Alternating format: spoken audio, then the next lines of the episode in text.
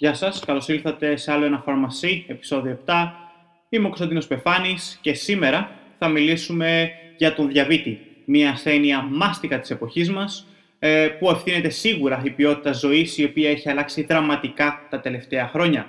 Γνωρίζουμε λοιπόν ως φαρμακοποιοί ότι ο διαβήτης δεν σχετίζεται μόνο με το ζάχαρο, αλλά ξέρουμε ότι έχει επιπλοκές και παρουσιάζει επιπλοκές στην όραση, ε, αποτελεί πρόβλημα ε, για τα αγγεία και επίσης επηρεάζει την εύρυθμη λειτουργία των νεφρών. Άρα λοιπόν στο σημερινό podcast θα δούμε πώς μπορούμε να αντιμετωπίσουμε έναν διαβητικό ασθενή με την παρουσίαση ενός κρυολογήματος, ε, εάν θα εμφανίσει διάρρεια, εάν θα εμφανίσει κάποια μορφή κιστίτιδας, μικητίασης, ε, κάποιου ε, κρυολογήματος με βήχα και ούτω καθεξής. Γνωρίζουμε λοιπόν ότι σε περίπτωση που έρθει ένας ασθενής ε, και παρουσιάσει ε, καταρροή ή έχει κάποιο μπούκομα, ως φάρμακο εκλογής θα είναι η ψευδεφεδρίνη ή η φελινεφρίνη, ε, δηλαδή Comtrex ή το Coldeflu, παρόλα αυτά ως φαρμακοποιοί. Οφείλουμε να τους προειδοποιήσουμε σε περίπτωση που είναι διαβητικοί για τις ανεπιθύμητες ενέργειες, διότι όλα αυτά δρούν κατευθείαν στο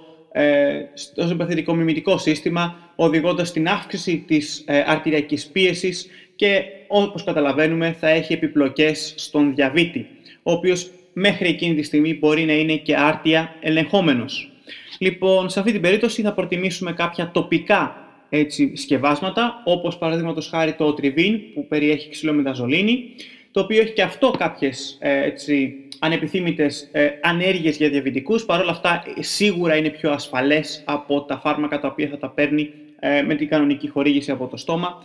Και μην ξεχνάμε ότι όλοι αυτοί οι ασθενείς πρέπει να είμαστε ιδιαίτερα προσεκτικοί να δίνουμε sugar free, δηλαδή χωρίς ζάχαρη προϊόντα. Στη συνέχεια, αν κάποιος ασθενής παρουσιάσει, για παράδειγμα, κάποια δυσκολία στην κατάποση ή έχει δηλαδή κάποια ξηρότητα στο λαιμό, ε, σίγουρα θα πρέπει να γνωρίζει ότι ο διαβήτης σε κάνει πιο επιρρεπή σε λοιμώξεις. Παρ' όλα αυτά θα πρέπει να μάθουμε εάν ο ασθενής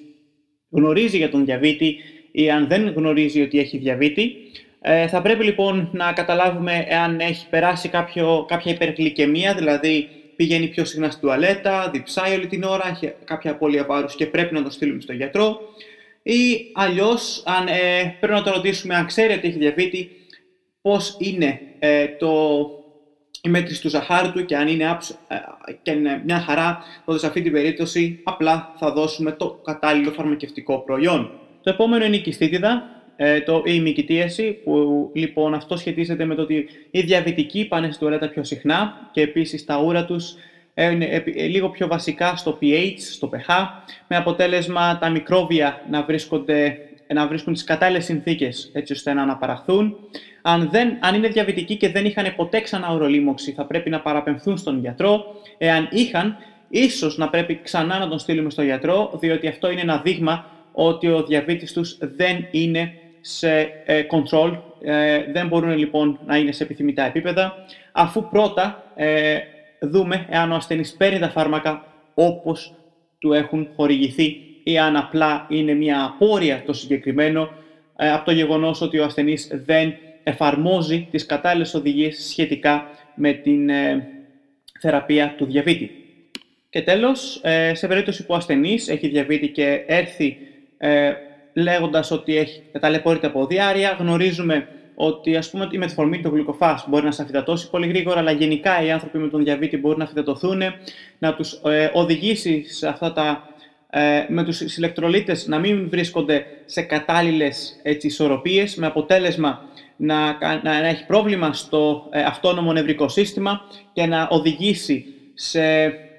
καταστάσεις που μπορούν να οδηγήσουν σε νοσοκομείο. Γι' αυτό λοιπόν θα πρέπει να είμαστε ιδιαίτερα προσεκτικοί όταν ένας ασθενής έχει διάρρεια και είναι διαβητικός και θα πρέπει να τον συμβουλεύσουμε να πίνει αρκετά υγρά, να παίρνει το ζάχαρο όσο πιο συχνά γίνεται έτσι ώστε να μπορούμε να δούμε αν υπάρχει κάποια διαφοροποίηση και σίγουρα αν αρχίσει να, αισθάνεται, να, μην να μην σταματήσει κάποιο γεύμα και αν αρχίσει να αισθάνεται λίγο πιο χαμένος, να πρέπει να καλέσει τον γιατρό και να ζητήσει ιατρική υποστήριξη. Αυτά λοιπόν για σήμερα. Ε, άλλο ένα podcast τελείωσε, το οποίο σχετίζεται με τον διαβήτη. Πατήστε παρακαλώ πολύ follow, ε, πείτε μας την άποψή σας πατώντας το link και γράφοντας κάποιο comment ή στέλνοντας κάποιο feedback και θα τα πούμε στο επόμενο επεισόδιο. Γεια σας!